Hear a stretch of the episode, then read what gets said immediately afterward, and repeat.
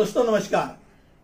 कानूनी भाषा में बहुत बार ऐसे दिखने को आता है कि भाई, एक आदमी दूसरे के खिलाफ जानबूझकर झूठी एफआईआर दाखिल कर देते हैं। अब झूठी एफआईआर, ये संज्ञा कहाँ से आ गई? भाई, झूठी एफआईआर ऐसी संज्ञा नहीं रहती पर एफआईआर एफआईआर होती है।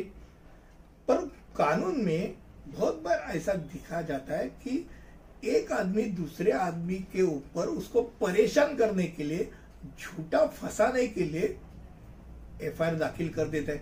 अब यह किसी के खिलाफ झूठी प्राथमिक दर्ज की हुई ऐसी एफआईआर, वो दर्ज करने के बाद जानबूझकर उनको तकलीफ़ देने के लिए की गई एफआईआर, ये एफआईआर रद्द की जाती है क्या?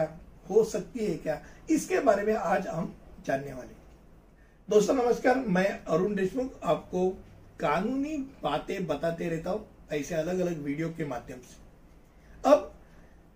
कभी भी रद्द करने का हो ऐसा एफ़ तो स्क्वाशिंग ये कानूनी शब्द है तो स्क्वाशिंग के तहत वो रद्द कर सकते वो कैसे रद्द कर सकते तो रद्द करने का अर्थ मुकद जो मुकदमा चलता है तो मुकदमा समाप्ति का निर्णय पारित होने के पहले किसी भी आपराधिक मामले का निपटारा करने या समाप्त करने के लिए एक आदेश, उसको स्क्वैशिंग बोलते हैं। और वो स्क्वैशिंग की ताकत किसके पास है?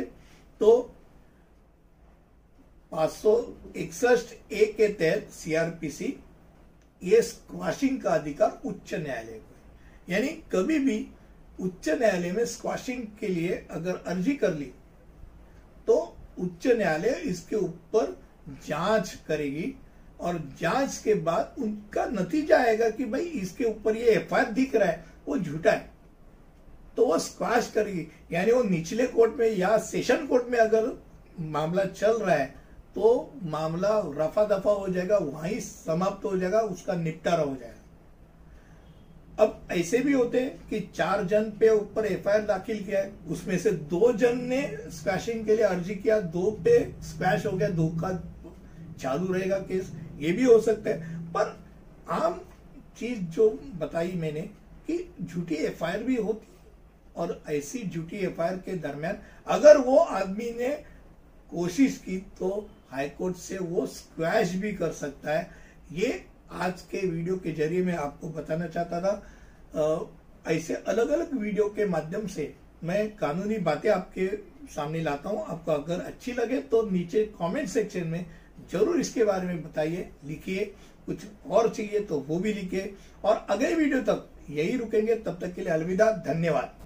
Thank you.